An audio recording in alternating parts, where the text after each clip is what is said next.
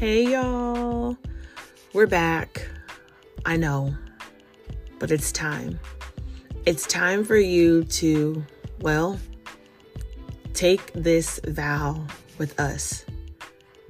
Take a vow where we commit to giving you all the details, holding nothing back, being authentically unhinged while sober and free, healing of our wounds, and open about our life lessons and many blessings because of, well, these deep, unfiltered, unscripted conversations full of therapy and life lessons and realness that a group of chosen friends turned family say yes, for better or for worse. So I do want to welcome you to come in, have a seat at the table with me, your host, the same OG.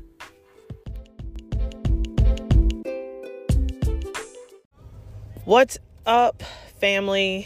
It is Friday, so you know what that means. We're back at the table, and I'm so excited. Today is not going to be a typical long conversation.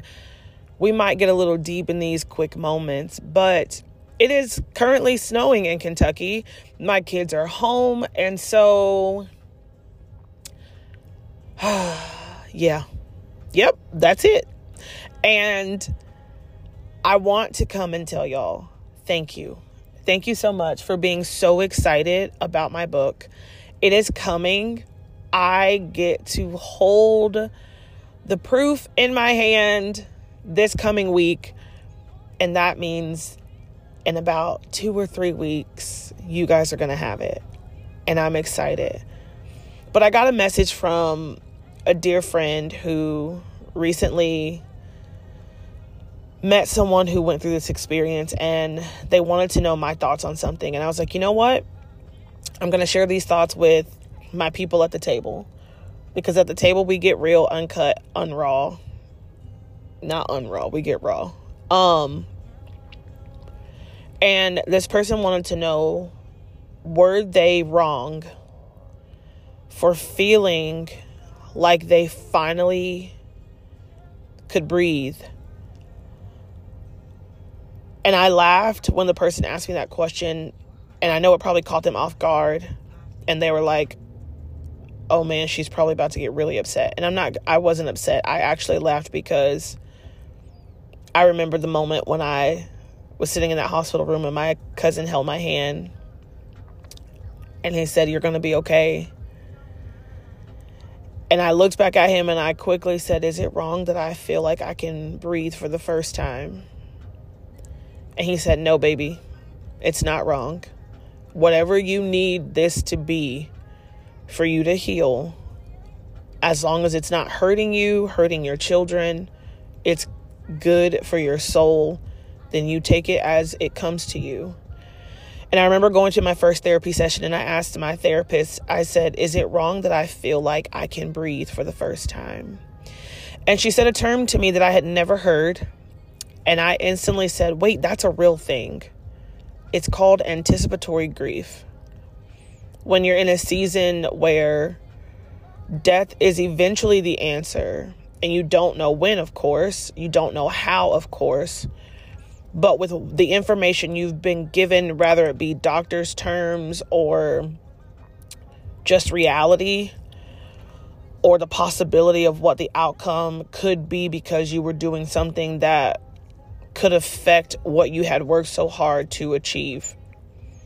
I knew then, sitting in that hospital room with my husband two years prior, well, almost two years prior, that taking him off of every medication because his heart was doing phenomenal and he was doing what he was supposed to be doing, and things were getting so immaculately great that the reality was that there could come a day where taking him off of one of those medications could trigger anything to go south.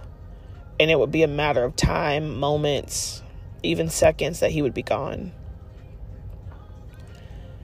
I knew then that I was holding my breath.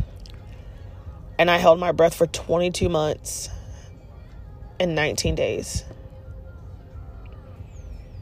And it's crazy because until you're walking in that season. You don't know that that's a thing. You don't even know that it exists. And it's crazy to think that it exists, not because it's not real, but because it's the reality that somewhere, somehow, the world throws it under the rug and not gives it the weight or the conversation that it's required to have, that's needed to be had, to understand that it's a real thing.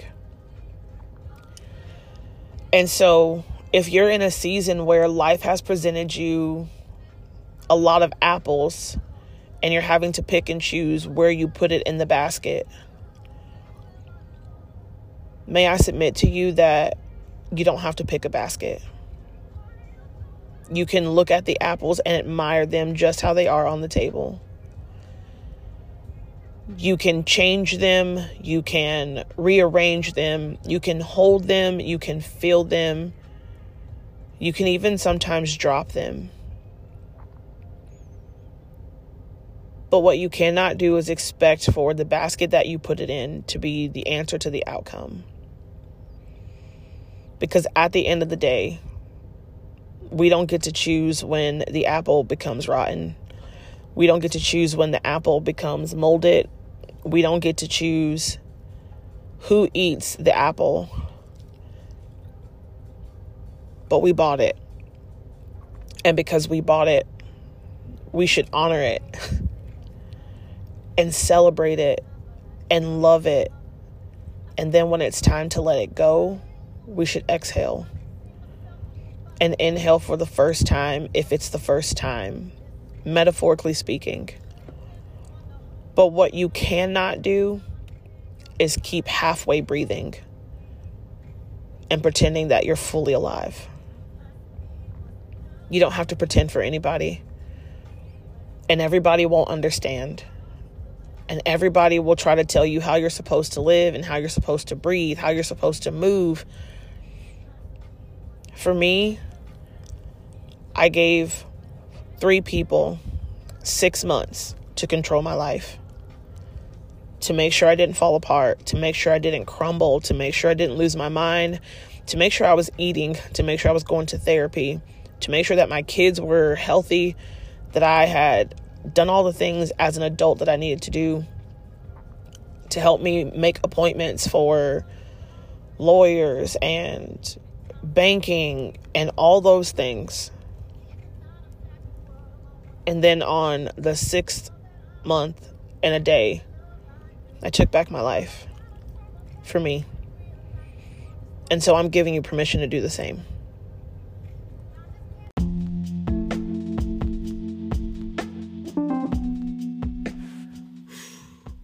My, my, my. For better or for worse, I'm committed to bringing back real conversations into our homes, around our kitchen tables, where laughter explodes. And sometimes tears may have to fall, but healing is inevitable and new growth is rooted in the authenticity of becoming better. Better communicators, better friends, better spouses. Well, I guess well rounded people altogether. So that the legacies our children and grandchildren carry are the ones that we vowed to use our voices in our homes. You may not be ready to pull up to my door, but just know I will always vow to have an open space that you can always come sit and dwell in. If it means you leave better than when you showed up, it's not bye, it's see you later. Because there's always room and time for you to come in and have a seat with me.